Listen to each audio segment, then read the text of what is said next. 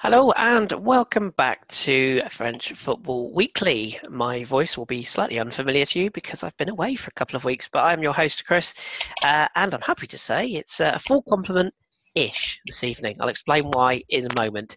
Uh, I'll introduce my panel first of all, then. I have got uh, Mr. Rich Allen. Hello, Rich. Hello there. And I've got Mr. Jeremy Smith. Hello, Jez. Hello.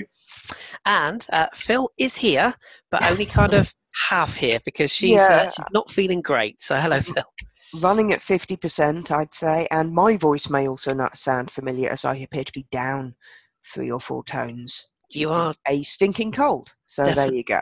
Definitely sort of on the side of Barry White there. There's, there's certainly some in that. But uh, Andrew Eldritch, whatever you want. Yeah. either way, either way, we hope you get well soon. Um, and uh, apologies, I have a bit of a cough as well. So, all in all, we're pretty damn useless. But we're here nevertheless. So, uh, let's talk some French football because that's what we're here to do.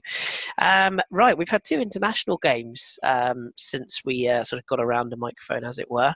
Um, France playing friendly against Iceland, which ended in a 2 2 draw, and a 2 1 victory over the, uh, the former world champions, uh, now shells of themselves, Germany. Um, which we'll come on to in a second.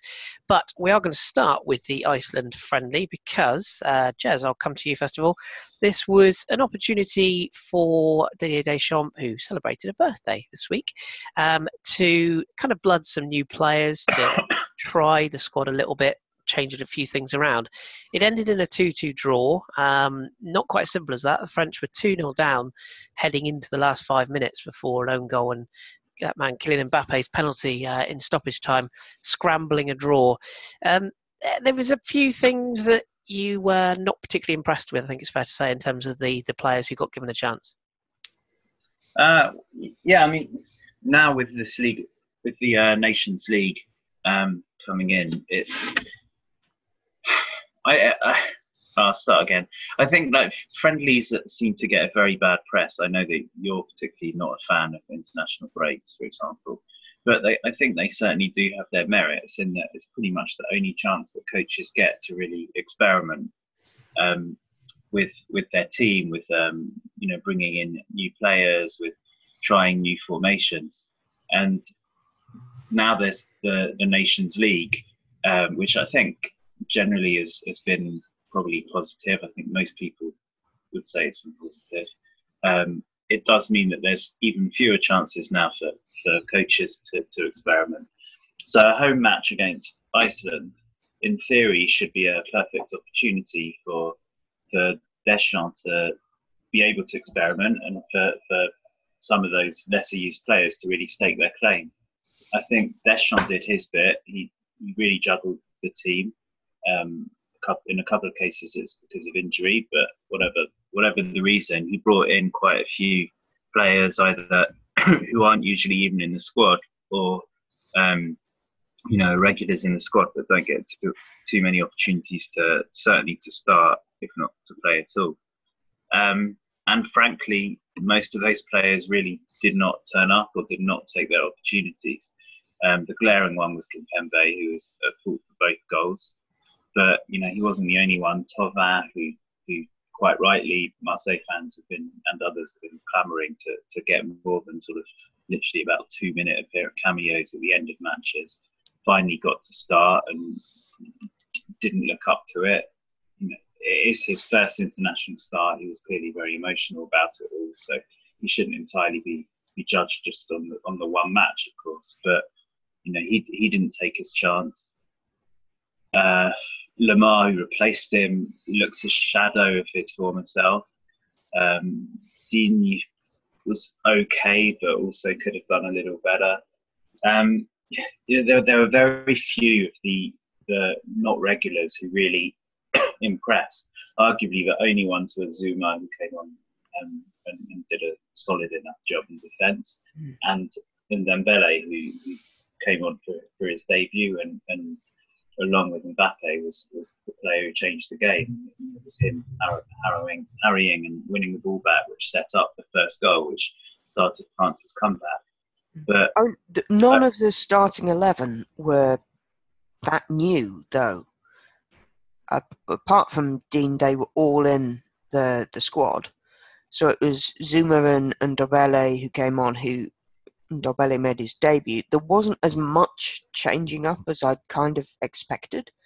But maybe, you know, with a semi competitive match coming up next, you wanted to be a bit careful. But you, know, you look at the bank, uh, look at the bench for Germany game, then the, the, those new guys aren't being kind of apart from Ndombele, not being kind of brought in as as much.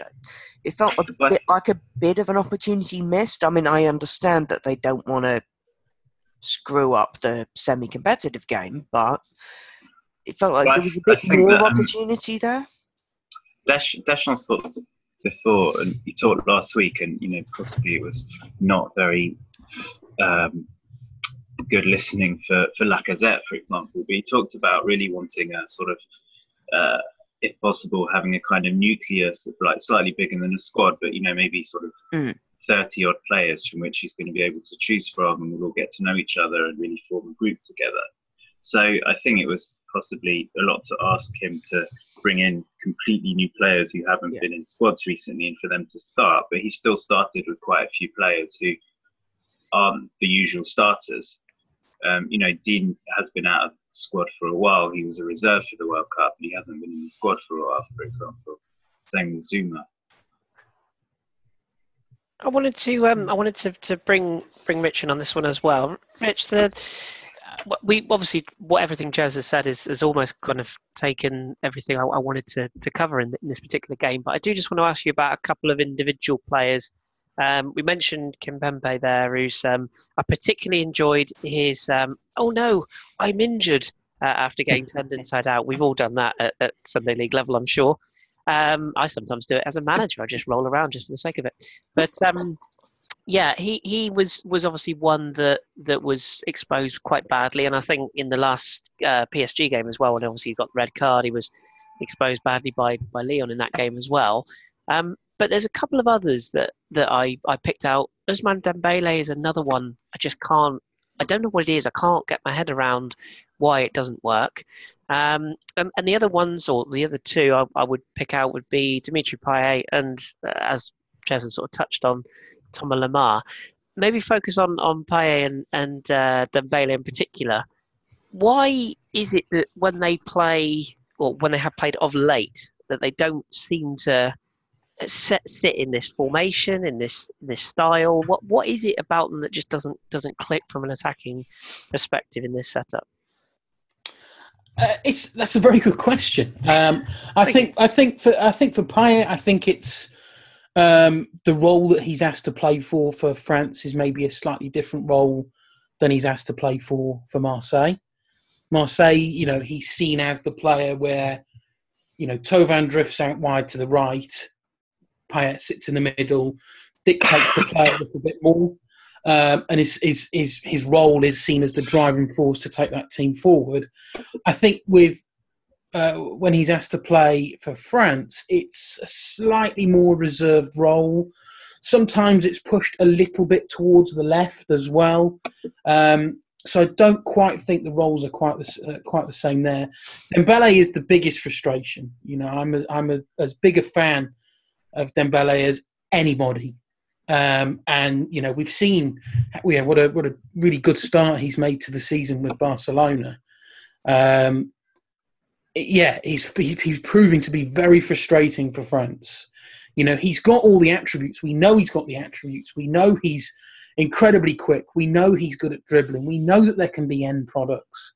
Yet for France, just doesn't quite seem to to, to click for him. Um, he is going to need to work out how to do that, and Deschamps going to need to work out how to get that from him um, because the talent is there. Now, Deschamps isn't going to adapt his system to fit really any one player. That's not really how Deschamps works. So it's up to Dembele really to adapt to that system. And to be perfectly honest, in that sort of 4 2 3 1, there's very little reason why Dembele shouldn't work you know, either either wide on the right or wide on the left. There's no reason why that shouldn't work for Dembele. Um, it's it's maybe it's meaning that he has to to contemplate defending a little more than he would like. Maybe that's maybe that's what it is. But even when he's on the ball, it, it doesn't seem to click. There's there's you know there's sort of one good run, one one good you know end product for every sort of four or five attempts, um, and that that doesn't sit well for me with a player that undoubtedly has the quality that Dembele has. Um, so I, would like to see him get. He's another player I think that I'd quite like to see get um, a little bit more game time in and amongst the first team. You know, I know he he started the game in, uh, against Iceland, but you know there were a, a number of players there that wouldn't fall as part of the first team. I think Dembele is, you know, if you go on sort of first replacements, Dembele is you know, right near the top um, for for you know who is that sort of twelfth man, who's the thirteenth man. Dembele is is right up there. So I'd like to see him get more time. You know, when when Mbappe is on the pitch, when Griezmann's on the pitch, when he's got Pogba and Kante behind him, I'd like to see that um, because I think that would certainly help him. Uh, as it is, he's coming in in sort of bit parts. He needs the consistency. He needs the game time to get the consistency. He's not necessarily a player that can come in and just produce, you know, in a in a twenty minute spell here and there. Now, maybe that's not what you want from your, you know, a, a player like Dembele who's not automatically going to get into the starting eleven. But there's, there's there's question marks there. There's definitely question marks there. Um, but there is also the talent there. So somewhere along the lines, somebody is going to have to make a decision, and whether that's Dembele to adapt to the new system, or Deschamps in so much as you know you're really not performing for me. Um, you know the, the, the coming games are going to prove quite crucial, I think, for Dembele's future. I agree with all that, but I think that um, Desch, that Deschamps has given Dembele a lot more chances than Thauvin, for example. And I mean, to be honest, at the moment he's just a slightly better Walcott. He's a bit quicker, he's a bit more skillful, but the football brain I think still isn't there. You don't want that on the CV, do you? Maybe it's easier when you got Messi sort of occupying other defenders, however good um, his France teammates are, but there doesn't seem to be much progression, certainly in the France team. And he is one of the ones that Deschamps sort of, know, Dembele and um, Benjamin Mendy that, that Deschamps sort of made a point of saying that they need to improve sort of attitude or the way they look after themselves or that kind of thing last week. and that that that that comment there then I think then justifies then about my, my point of he needs to be playing when a more of those first teamers in and around him are playing. You know, when I, when I, I think he has been. I think I mean without knowing the minutes, I think he's he's had quite a few chances, and the only yeah, I think time I, think he's been playing well is against England. I'd quite like I'd quite like to see him get more time with Mbappe on the pitch. It seems mm. to be one or the other. The other yeah. Um, whereas I think the the you know Mbappe being on the pitch can in effect have a similar scenario as as his you know the Messi role for for Barcelona in so much as he's the one that draws the attention, draws the draws the defenders, creating that little bit of extra space that Dembele that, can that then. would require him to start it in the centre, really. And there's a lot of uh, uh, the, the difference I get with Dembele for France and, and for Barcelona, maybe it's the international game, maybe it's the setup, I don't know. But there does, and this ties into Joseph Walcott comment, there, there seems to be quite a lot of head down run. There doesn't seem to be too much.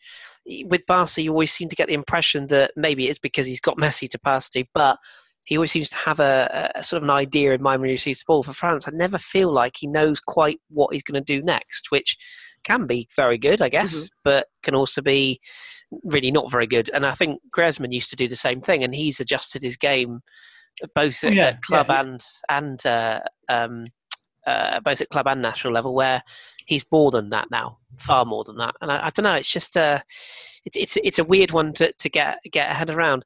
I, I do just want to mention one other. Sorry, just on, Jez. very quickly. I think the one other thing with him, I do, I mean, I, I do agree. It would be interesting, maybe to have as, as Phil said, I think it would have to be Mbappe down the middle and Dembele on the right. But the concern as well is that, you know, rightly or wrongly, I think rightly Deschamps does put an emphasis on on attackers having to help out in defence, which is something mm-hmm. that Giroud does massively. I mean, the Griezmann does massively, and it's something that Mbappe absolutely doesn't. And, and really something we'll come on to in the Germany game, possibly. Exactly, but if, I don't, I'm not sure that Deschamps will be that willing to have Mbappe and Dembele and have two players doing absolutely nothing to help out. Yeah, Mm. it's like the kind of free radicals, as it were. Because what we saw, just kind of pushing it on slightly to the Tuesday game, was when Pavard's getting rinsed repeatedly by Leroy Sané, which obviously is something that can happen.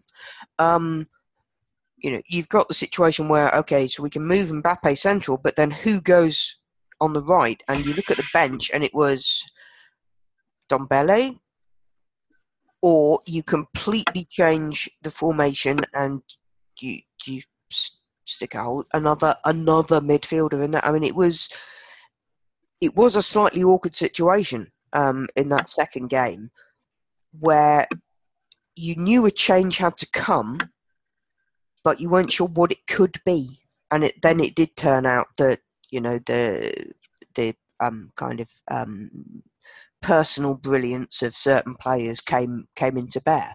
But that's not something you can rely on. I'd say Formation pers- tactically, personal key. brilliance of Deschamps changing tactics and formation as well. but Had to I get mean, that one in. it, Yeah. who um, to to change in the same formation, there wasn't that aspect. So what did change? It was Ndombele coming on. Or but that was that was you know later. What what was the actual change? It's it, it wasn't Desch- obvious Deschamps half changed, time. Deschamps changed to a 4-3-3 so that either Pogba or Griezmann, who moved to the right, was giving Pavard support. Mm. I think the only other thing we'll, we'll move on to Germany next, and just in a way to transition it, I do just want to mention one thing about international football, and um, I do get uh, I do get a lot of stick for this. Um, I, I get a lot of stick when internationals are on. Um, a for for baiting England fans, which frankly should, should just be a sport because it's it's so easy.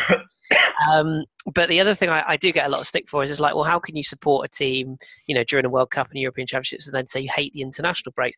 I think the reason I, I dislike the international breaks is I dislike um, the fact that when you've got a World Cup or European Championships, there's no other football. There's no other, uh, you know, the club season is on a break. There's nothing else to focus on.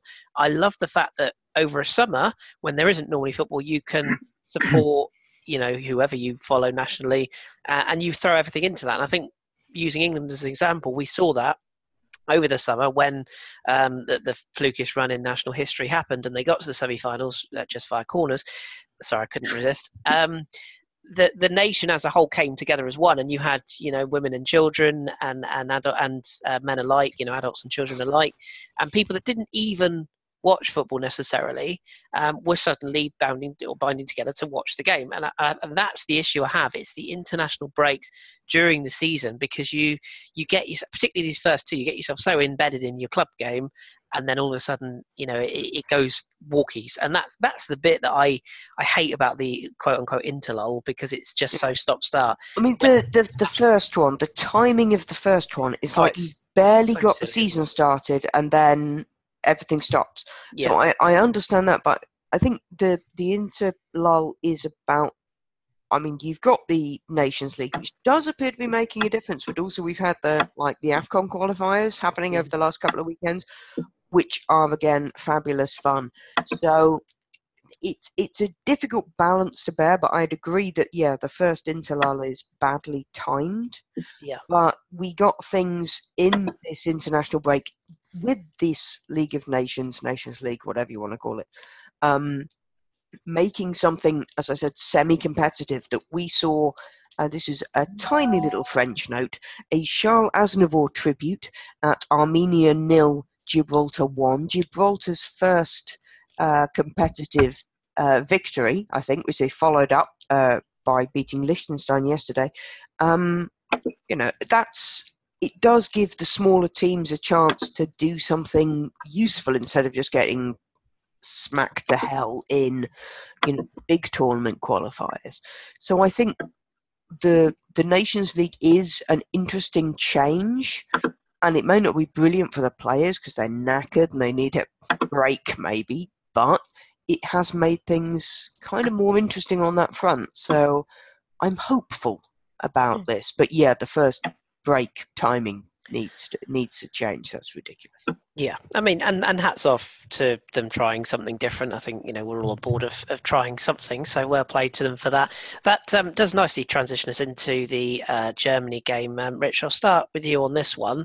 Um, the, the, term "winning ugly" um, is is banded around a lot by both national and international teams, um, for me, that was a nicely way or a nice way of summing it up um, because France weren't great, and I don't know. It's a really hard one to judge how this how I feel about this result because obviously France came out uh, winners and they and they came from behind, um, which is great because it shows they can win ugly. But and I never thought I would ever say this. Um, it, it, it's almost like yeah, but they only beat Germany. Like, do you know what I mean? It's it, it's a weird, it's a very weird thing to say because, but they're in such disarray at the moment. Um, I don't know how to take this. And would it also be fair to say there were two penalties that were probably very, very harsh at best given in this game? What did you sort of make of it overall? Um, I, I think a lot has been said of of France being very poor in that first half. I don't perhaps think enough credit has been given to Germany as to actually, you know what, they were really good. Um, they were certainly far better than I think many many thought they were going to be. The way that they came out, that three four three uh, formation that they played, Leroy uh, Leroy Sané looked dangerous every time he was on the ball. Um, whether he was popping up on the right or popping up on the left, he was a menace. The, the entire front three were, but but Sané especially. Um, so I think in that in that first half, Germany were just a lot better than I think France thought, and so it's yet again, great credit to Deschamps that, you know what, he reacted to that. It wasn't perhaps in the game plan that Germany were going to come out and play like that. Made his made his changes at half time, and, and lo and behold, France come out a completely different team in the second half and get the result. Um, yes, I think both penalties were were rather fortunate, especially the French penalty. Um, you know, it was a, it was the, the German penalty. You can make more claims that well, it did hit his hand yes, he's he's oh. sliding, and there's not a great deal of, you know, there's not a great deal of intent, but it, it's it still hits it still hits his arm. It's it, you know I can make make more of a case that that's a penalty. You watch the replays of the um, of the French penalty. There's very little contact between Hummels and and Matuidi, and and so I think the Germans perhaps have a little uh, bit of a right to be a bit aggrieved about that, but you know, as good as Germany were in the second half, I thought France controlled the second half really, really well. I thought that change, slight change in formation that Deschamps introduced in the second half really made a difference. Griezmann yet again uh, popped up with the goods and, and seems destined to be, as crazy as this sounds, almost underappreciated. Um, just how integral he is to this team. You know, we've we drift from from sort of Varane and Pogba and and Kante to Mbappe, um, and sort of Griezmann almost gets overlooked for for all it's the silly crazy. It's true, and it's an absolute disgrace. For, yep. for, for all this for all these silly celebrations, which you know some people love it, some people hate it. Um, on his day, he is an he is an undoubted match winner. That header last night was was remarkable. you, know, you saw that you saw that yeah. you saw the pace on Hernandez's cross the instinct and knowledge to know that with one flick, that's where the top corner was.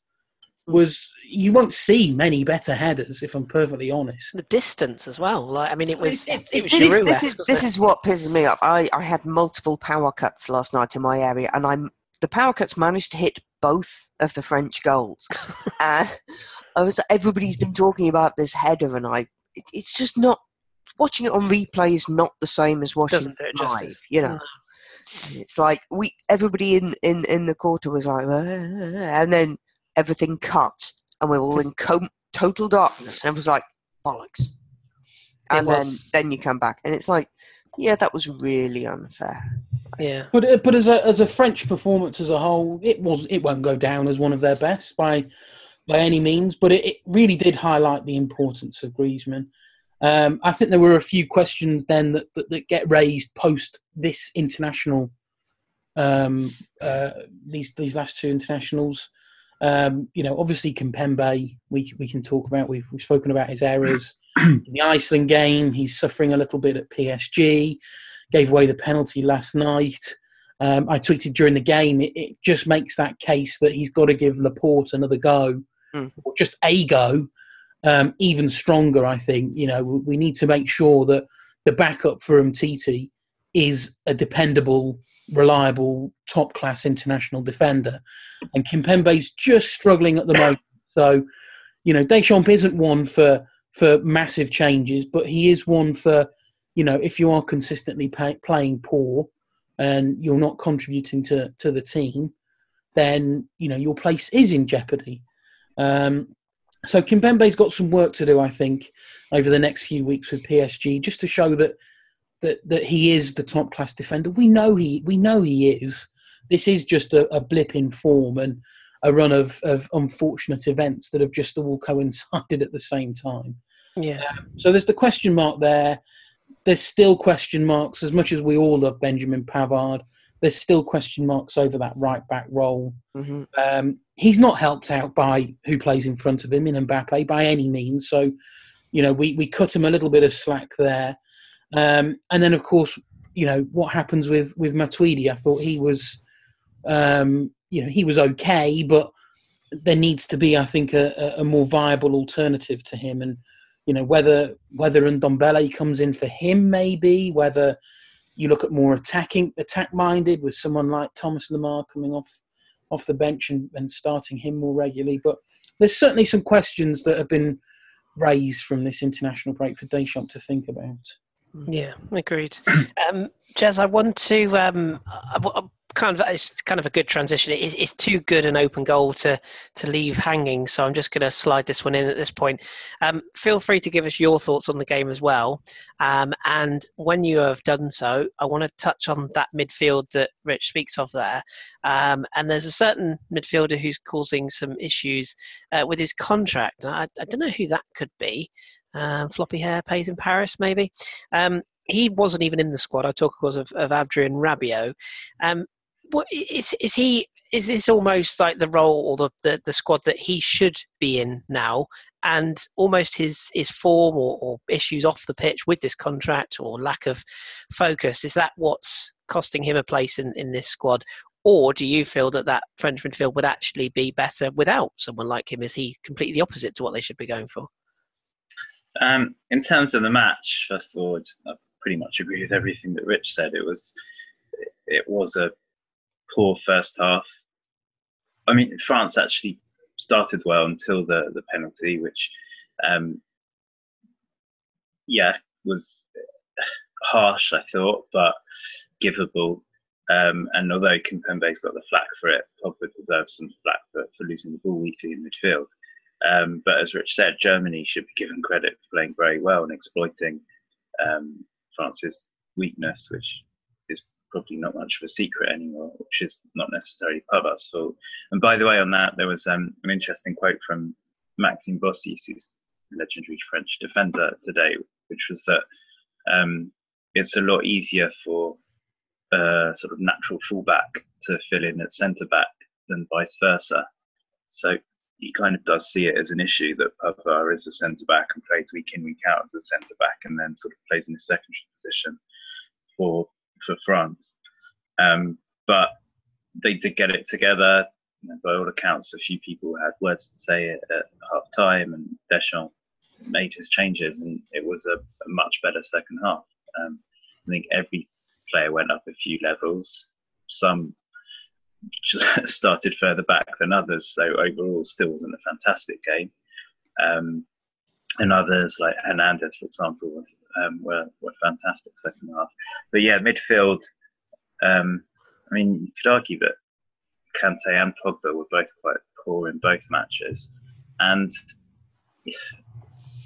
Rabiot, whether he deserves a starting place or not, he, you know, especially with Tolisso out, he definitely should be in the sort of debate for who should be in midfield. And yeah, you'd think that all things being normal, he would have been the one to come in rather than Ndombele with Tolisso out.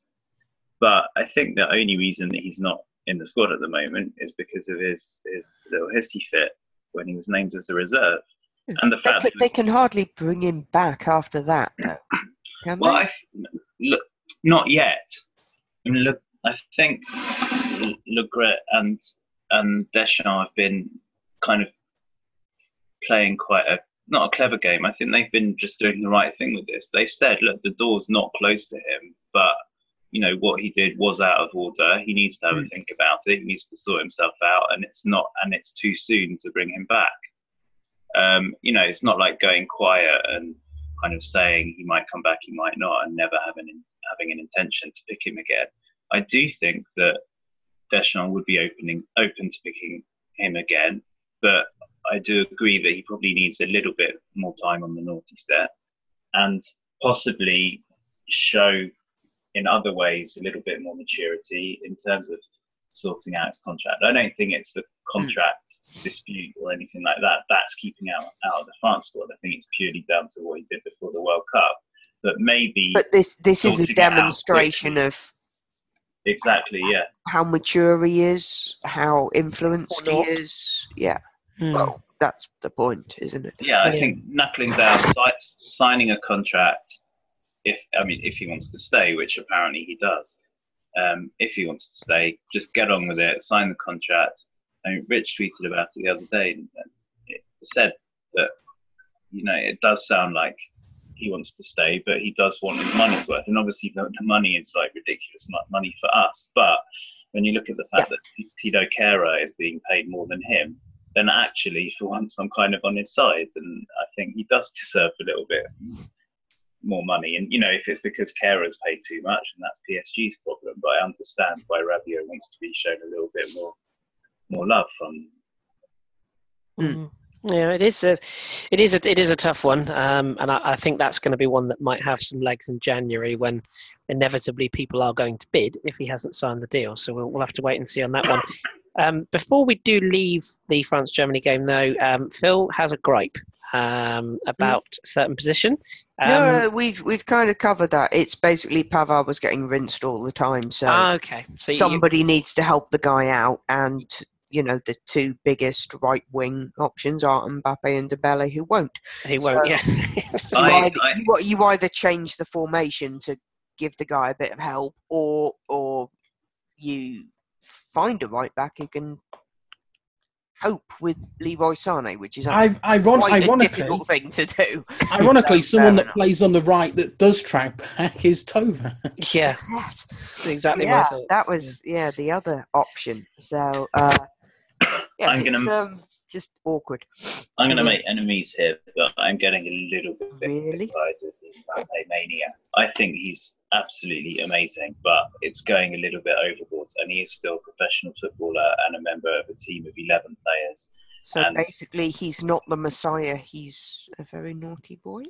but it, but it Not is. quite naughty, but you know, if he's playing in that position, he should be doing his job and helping out a little bit in defence. Well, and I he could- he could then- um, say, Realistically, argue I shouldn't be playing here. I should be playing in the middle.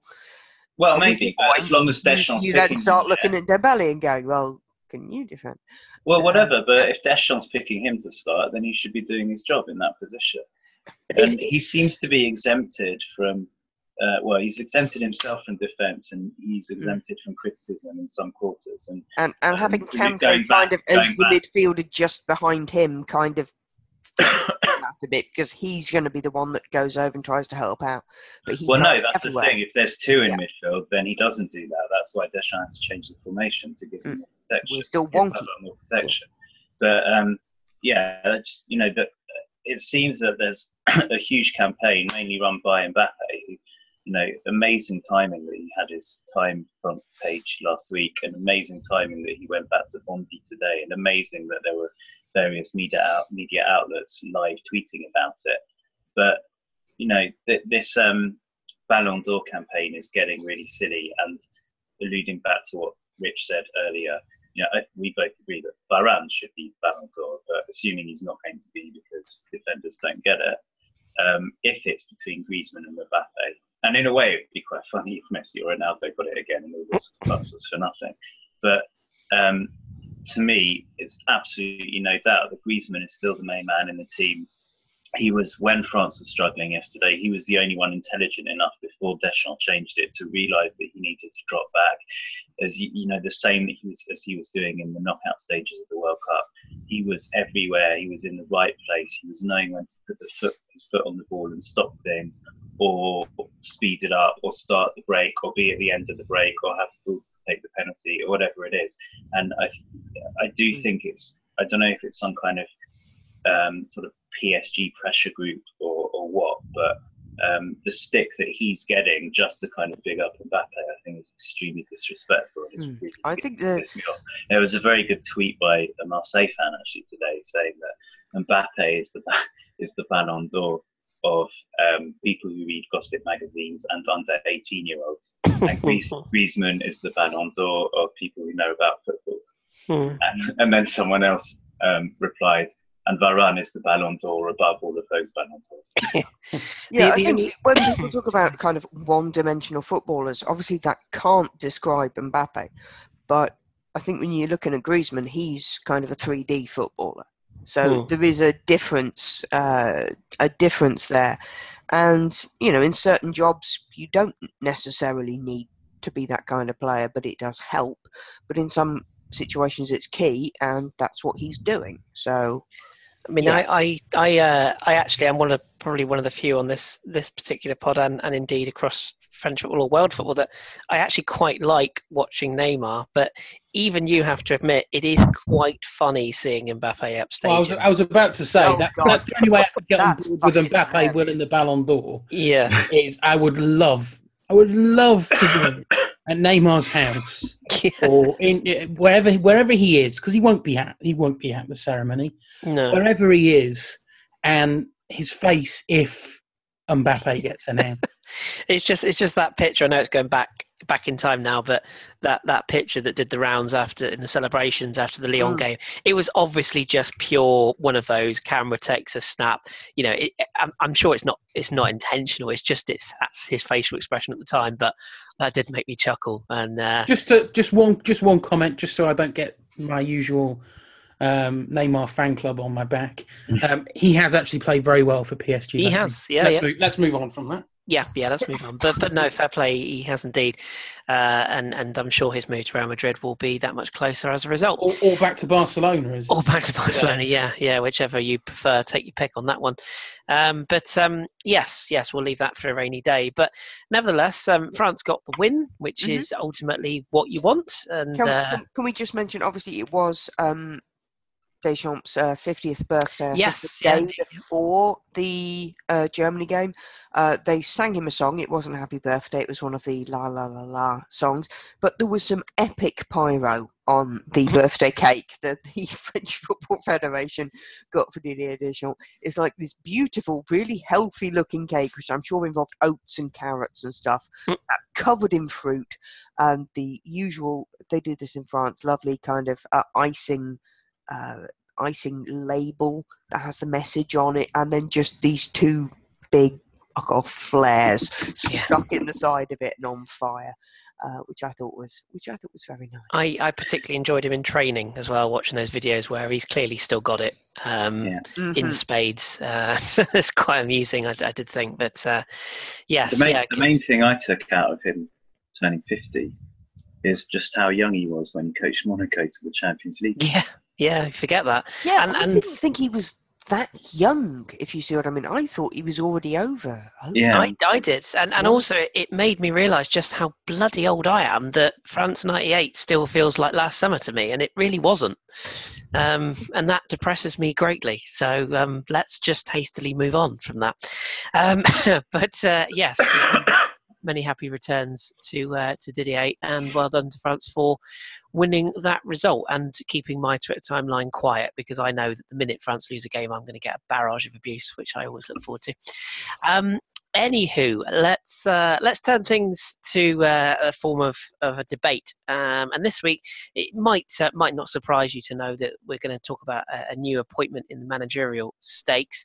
Um, it wasn't uh, a huge surprise when AS Monaco decided to announce uh, their new coach would be Thierry Henry. Um, was officially dealt with today, as it were, in terms of the press conference. Um, just going to uh, going to start. Uh, want to get everyone's thoughts and feelings on this one.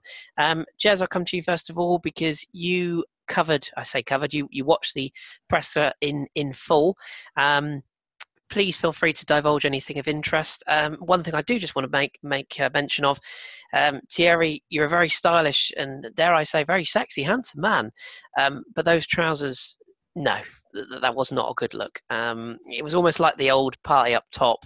Uh, hangover down below. Uh, if anyone hasn't seen it, it's a full, lovely, s- smart shirt and jacket and tie combo on top, and then down below it w- looks like it almost looks like his training pants, um, uh, along with trainers. I'm not buying that look whatsoever. But fashion side, uh, put to one side, I should say. What did you make of the, the press conference, Jez, and what were the sort of things that you took from from that, if anything, today? Um, I, I think the press conference was, I guess, how you'd expect, but it was still impressive to see. You know, he's he's very charming. He yeah, today from the waist up is you know very good looking and presentable.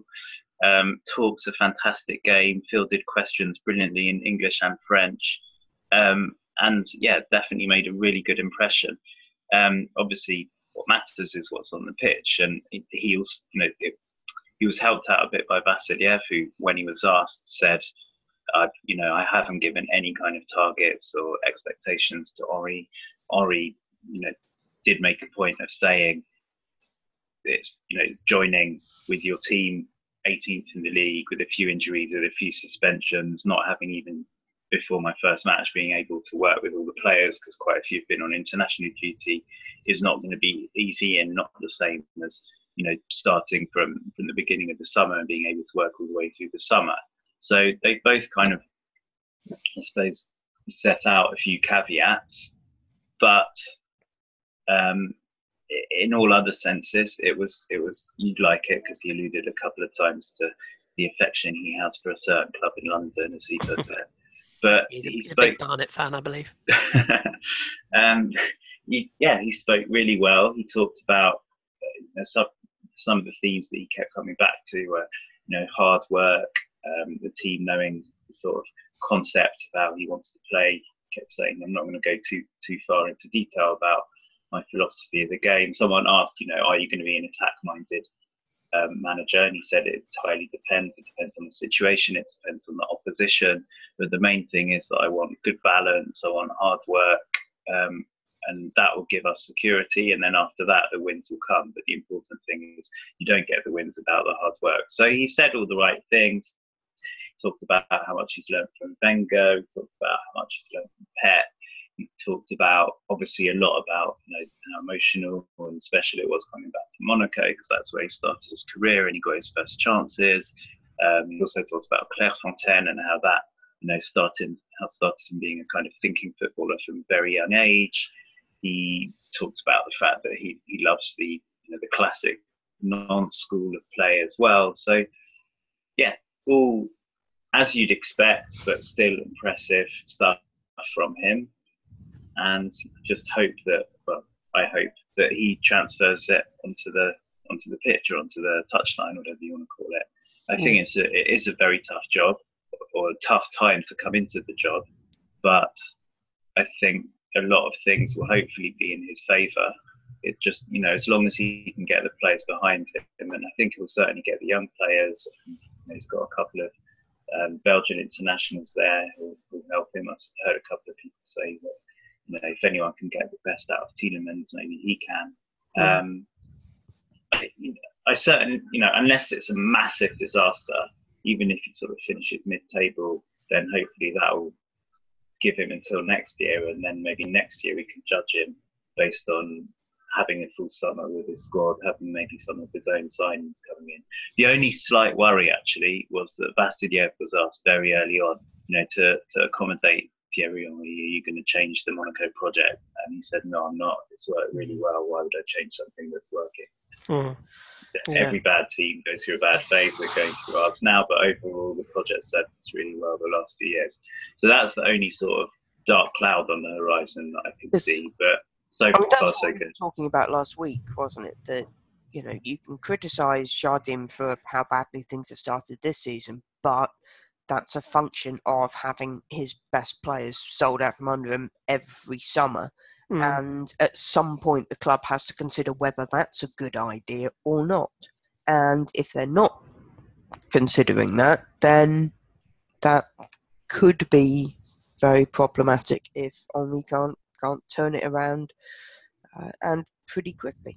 yeah. I guess the difference maybe this this time would also be that if Monaco don't have such a good season, there might be less interest in their Yes. players anyway. yeah, Yeah, true. fair enough. yeah. But then people will come in with bids which are lower, probably, because they'll see then- they're still a good player, but now they're not worth forty million. They're mm. worth twelve. They're, they're, they're almost that side, and I hate these analogies, but sod it, I'm going to throw it in anyway. They're almost that side that when you're when you don't really know a huge amount about French football, or maybe if you do, um, but you you start a, a career mode on FIFA and you go right, who can I rebuild? And they're almost that side because you know that they've got everything sort of the building blocks are there, but you've kind of got to start almost not from scratch, but you've got to kind of rebuild what it once was. So it's kind of one of those teams. And speaking of rebuilds, um, Rich, you're you've you've sort of got across the information about in terms of who he's appointed um, and what they may potentially bring. And and I, I want to ask you as well. Do you think, sort of slightly off the cuff question, but if Monaco drop out of the Champions League, which is fairly likely, is maybe a, Europa Europa League run uh, sort of Sevilla esque or Marseille esque something that that Thierry might focus on, given the fact that obviously you know the Ligue 1 title is, is gone, um, the highest they can probably finish. Barring miracles, is probably mid-table. Is it worth now focusing on on the cups and, and particularly Europa League if that's where they drop into? Uh, I, I mean, potentially, potentially. I think there's a there's a lot to be said that really he just needs to focus on getting that league form back. Um, I think the thing I'm looking forward to most with the Henri appointment, I, I'm still I still am a little hesitant on it, but I am very much looking forward to seeing how he works with the the younger players. Hmm. Um, you know, with with the, the the Monaco project being forced, if you like, due to competition, to have to go after younger players than they've ever gone after before. You're now bringing players in who grew up grew up idolizing Henri, grew up watching him on TV, watching him on, on YouTube, posters on the wall, all of that. Um, so if anyone's going to to get these young players excited and, and back on the yeah, back at their to get them at their very best, then it's going to be Henri.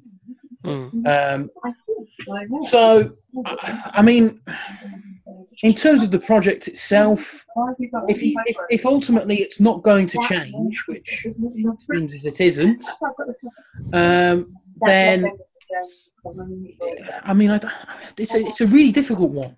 Uh, I, I'm con- I'm concerned on how Henri interacts with the senior players in the team because they, more than anyone else, are to, to blame. I think for the, the form that, that Monaco have found themselves in because they've just been so bad this this start of the season, and that's pretty much every senior player have have have let the team down and let Jardim down. Hence why we're in this scenario. But if Henri, if he's going to get the best from this team, he's got to he's got to work out a way to work with those older players as well who may not appreciate someone like Henri coming in and calling the shots. So that'll be interesting. But he's bought some. He's brought a couple of player, a couple of backroom staff with him um, who make for, for quite interesting reading. He's bought the, the Benfica under 23 coach. Can't say I know a huge amount about him, but João Carlos Valado Tralhão. Forgive Bless my, you. forgive my Portuguese pronunciation. He But did. perhaps, but He did perhaps, his um, coaching badges with Henri in Wales, so I think that's how he knows. Him. Ah, there we yeah. go. There we go. But he's also then bought um, Kwame Ampadu, who I believe was the Arsenal. Was he under 18? He was, yeah, and very, very highly regarded in that role as well. So I think that will be. Yeah. So Then I'm dad, I think. Yeah. Yes, yeah, the Yeah. young boy who's playing for Chelsea and Wales. Yeah, he's very also. He needs So- a good haircut, mind, but which is ironic coming from me. So Carry there was there's there, there are interesting points. There was rumours that Julien Stéphan, who's the the reserve team coach at Rennes and and um, Deschamps' assistant uh, Guy Stéphan's son, was going to come in, but um, Rennes were were looking at quite a hefty compensation payment of. I think it was rumoured to be around a million euros for him. Um, Uh, Stéphan is very highly regarded, has worked very, very well with bringing through a lot of very talented young players at Rennes. Um, but that seems to have uh, that seems to have closed that that that potential um, hire. Uh, the Rennes president Olivier Létang has come out and said that ain't that ain't happening. Not on, mm. not on my watch, kind of thing. So he's he's certainly made the right moves. I think in his in his first couple of days. You know, the press conference today I think was very positive. Um, I think the, the, the noises that are coming out of the Monaco camp were all positive.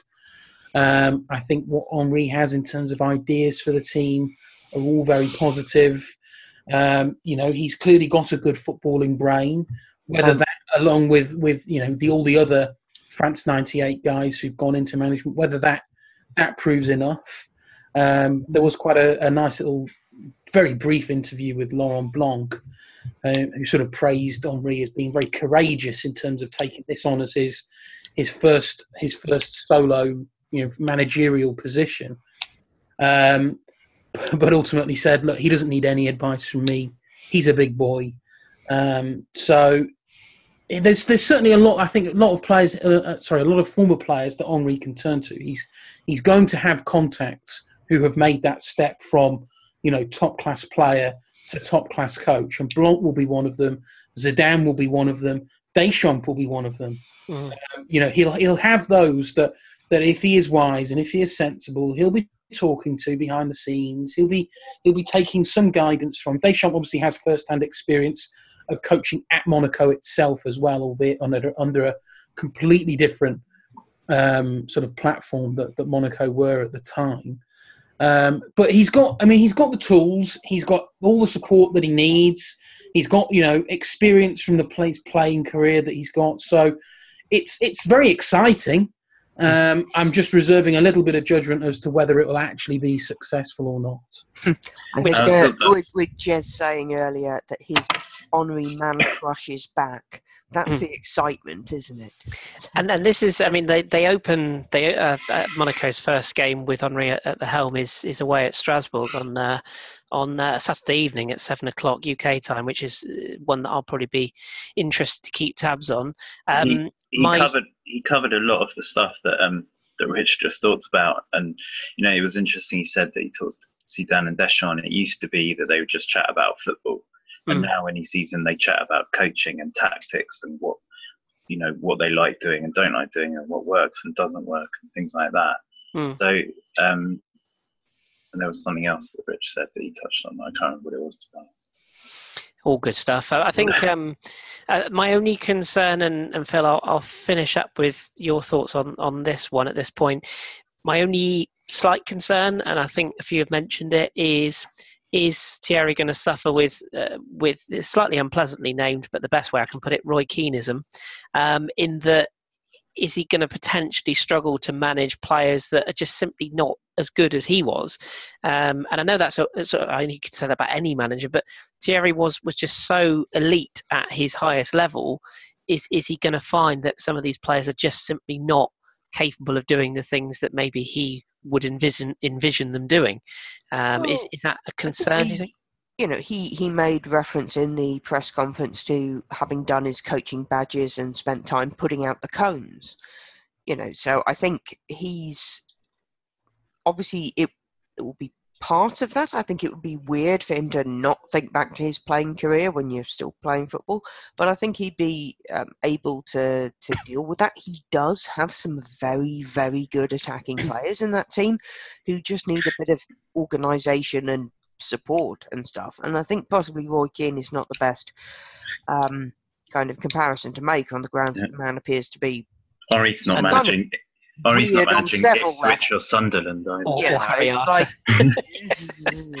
but no, I mean, but he does appear to be a really, really difficult human being. Mm. Uh, so I do want to stress on record, I'm not remotely comparing Roy Keane and Thierry Henry as people. Well, just yeah. to get that right, very clear. But yeah, I, I think if, if he's, but if he has brought in a good backup staff, and he has had, you know, his experience as number two was in Belgium, where potentially they weren't managed as well as they could have been. So if his backroom staff is going to be able to cope with some of the more meat and potato stuff, which, to be fair, they do need to do. Monaco, um, get that defense kind of uh, sorted out and get the the attacking potential working better, then fine. I do think this is a big ask for your first kind of uh, A team role, but I think this will be fabulous fun to watch as I am a neutral. So Yeah. He, he, he said that um, on the coaching staff, he said that it's important he didn't want to have yes men around him. He wanted Mm. people who were willing to disagree with him and for them to you know have a sort of debate and then come to consensual agreement on on um, what to do next. And in terms of his kind of playing career, he said, yes, I think it will help me. It will be an advantage in some ways, but first of all, you know, some great managers weren't great players, and vice versa. Mm. And also, often when he was asked about the playing career, and including in the context of, you know, you went, you had your sort of run-ins with, with French media and everything. Um, you know, how how's that going to be um, for you? He- He was saying, "That's my playing career. That's over. I've mourned the death of my playing career. This is a whole new career for me now. Let's look forward." he does strike me as being, um, just in practical terms, intelligent enough to be able to make that division. Yeah. Um, so you know, but like I And- say, I think it's going to be really interesting to watch. Um, and I'm sure I'm sure we're all looking forward to the first video of Mm. of him and uh, uh, Rybolovlev putting his hand on Thierry's or, or Thierry putting his hand on Rybolovlev's thigh and looking. oh, that, that at the thing in the camera. press conference where he spoke in English, then realised it was a translator as well. Yeah. It is quality. Yeah. Um, we we gotta love him, uh, Vavavoom, and uh, at least we'll still get to see him in He Renault did. adverts on Sky. He had to. The two questions that he answered in English were basically repetitions of things he'd already answered in French because Yeah. the English the journalists there didn't understand what was going on. Mm. Yeah, I do, I do love a, a press conference in a variety of languages. I would, I certainly wouldn't get on very well, but still. Well, we, we wish Thierry all the best of luck. Um, certainly from my perspective as an Arsenal fan, I've had to go back slightly on. I, I had a little bit of a meltdown when Monaco sacked Jardim, and I did say that uh, I would only be happy now if I saw Monaco back where they belong in League Two. I do have to kind of take that back slightly, just purely because of how much I love Thierry. So I feel like a bit of a hypocrite, but hey ho, uh, that's life, and I don't care.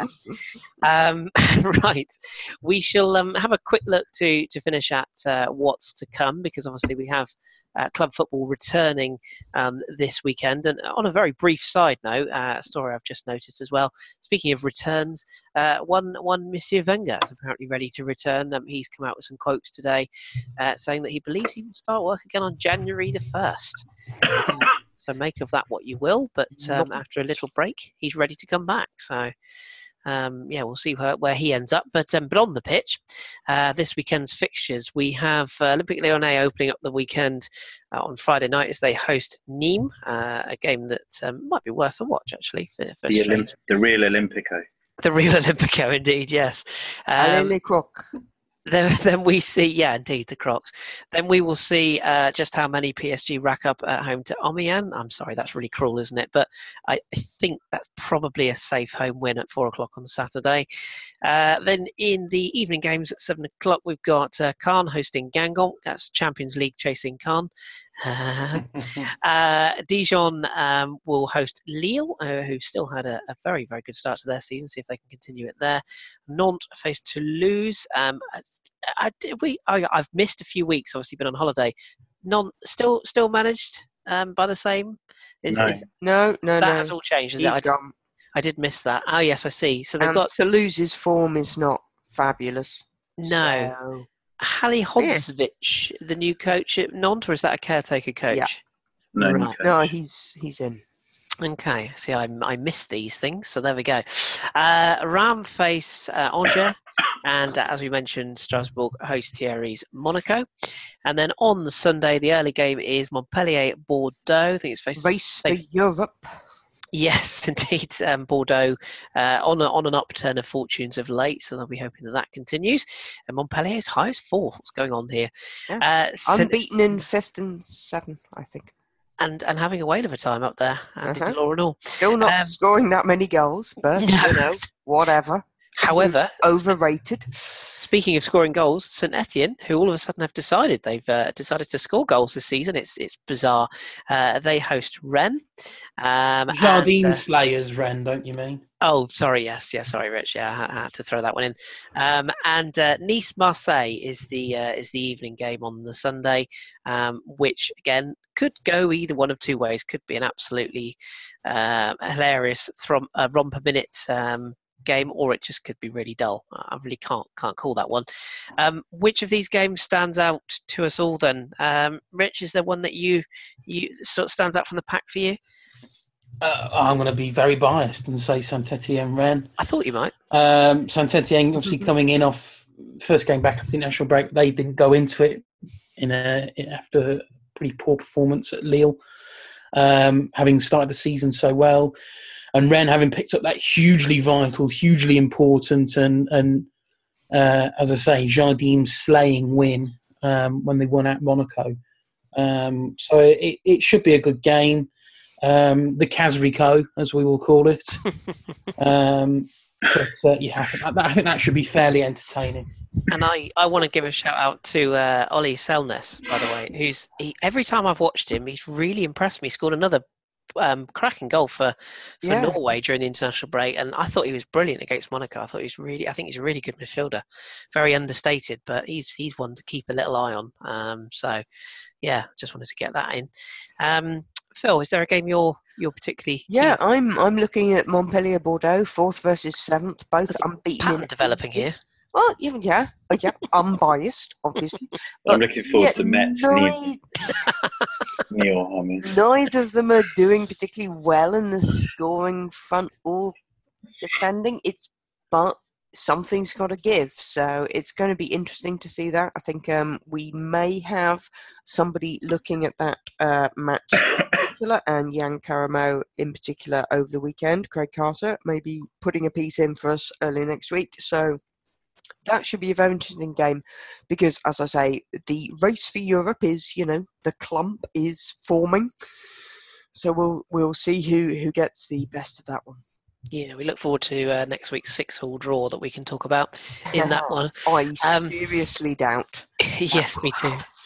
And uh, Jez, uh, which one are you um, particularly keen on? Uh, there's two or three, to be honest. I mean, Strasbourg Monaco, obviously, I think could have could have been a good match anyway, but Hmm. obviously now much more attention, so that's going to be an interesting one. Um, Dijon Lille, Dijon have lost a lot of form, Mhm. um, and weirdly, last year they were fantastic at home. This year they've been awful at home, but um, you know they really need to find some form this weekend, that- that- considering how rampant Lille are at the moment. And then I think Lyon Nîmes could be great. I mean, Nîmes started the season like a train. Um, have also really tailed off and suddenly forgotten how to score, but they're still a very entertaining team. Lyon often struggle against the sort of inverted commas smaller teams, Hmm. and I'm not entirely sure where Lyon are at because they're coming off a 5 0 defeat in which they actually, for the most part, played really well. They really did, didn't they? I watched that on Ag- streaming on a. Against how, how many men? Well, yeah, there is that. But I, I, I watched that game in, in full, and I do want to actually give a quick shout out to to Leon um, because one corner cost me in the region of about three grand. So thanks for that, Leon. um, don't don't gamble, kids. It's bad for you. But um, but yeah, but I, I I thought that game. I, I was tuning in, thinking, you know, sat in a hotel room uh, on holiday, going, "Yep, I'll I'll I'll use some um some data on this. I watched. It should be a really good game." And until that first goal, and then it all fell apart for Leon. I, I did. I really thought they played well, and Well, I, they played. off.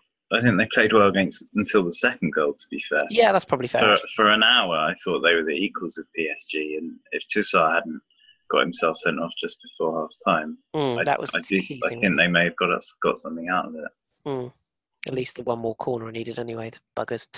Um, yeah, I'm, I'm with you on that one actually. I think that might be worth a watch. Um, the other one that I am keeping an eye on is, is the evening game, uh, Caen Guingamp, just purely because Gangomp are desperate for points.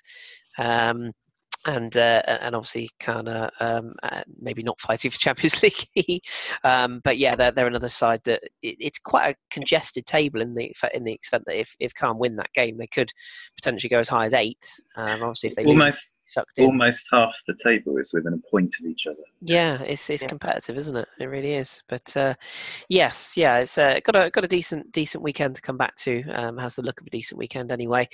Um, we will just very very briefly, excuse me, just touch on League Dirt as well, which um, also swings back into action this weekend.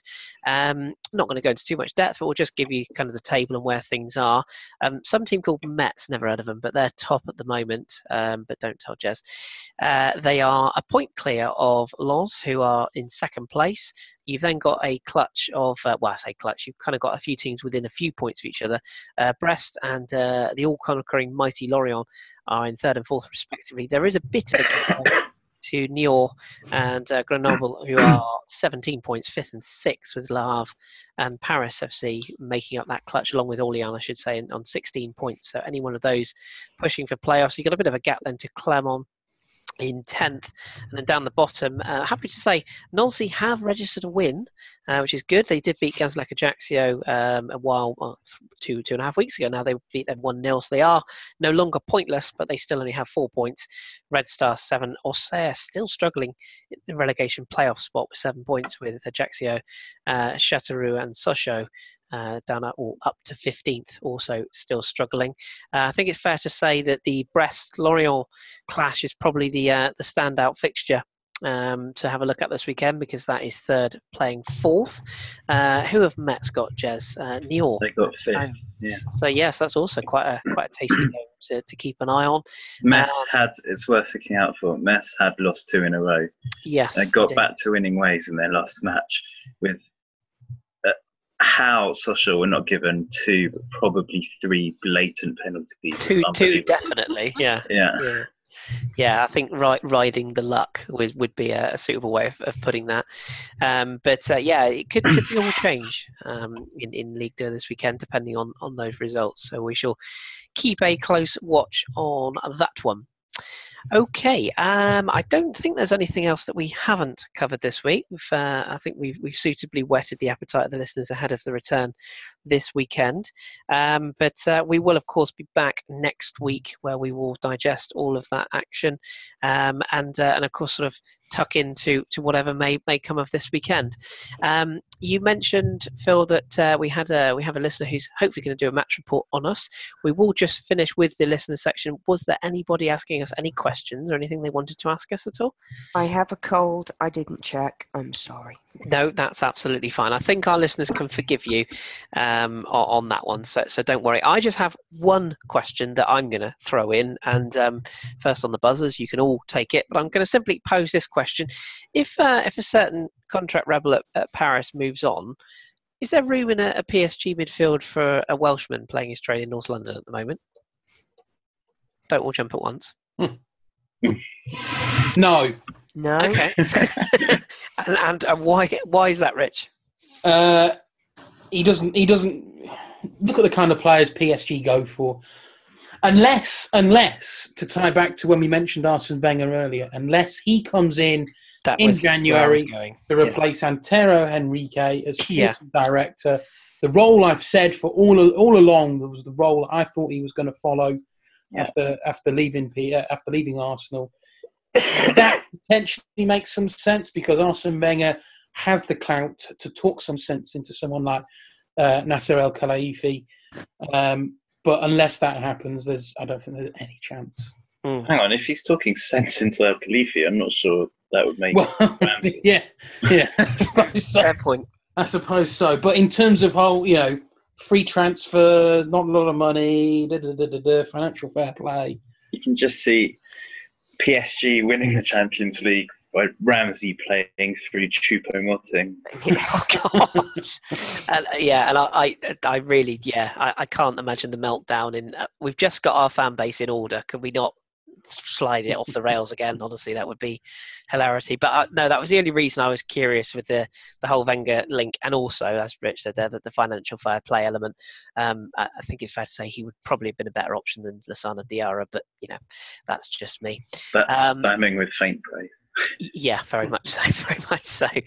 But uh, yes, that's uh, seems a good a, a good a place to leave it um, for this week. Then, so um, get well soon, Phil. Hopefully, you're um, you're recovering Thank you time for next week, or indeed to to it. just just look at some posters of Andy De, Andy Delort for a week. You'll feel better in no Oh, time. Works for me. I say The look up. man's under arrest. Is he?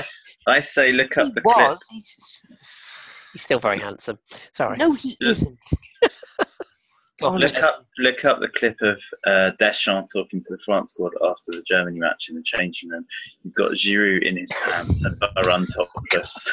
Oh Jesus! Okay, That's all you need. you guys have got more very issue with this than I have. Yeah. Let's make that very clear. Well, well, there we go. Well, well, well, well my thanks to you, Phil, um, and Thank you. thanks, and thank you to Rich, and thank you to Jez as well. Thank you, gentlemen. No worries. Thank you very much. I'm uh, I'm off to go and have a bath in the strongest pale ale I can find, uh, and watch old episodes of Fools and Horses just to make sure that I still feel like a real man after all. Uh, but thank you to everyone for tuning in this week. I hope you've enjoyed the show. Keep sending us your questions. Um, we'll do our best to get to those next week. And uh, and yes, enjoy your French football. Club football returns, and uh, we'll be back to cover it all this time next week. Au revoir for now.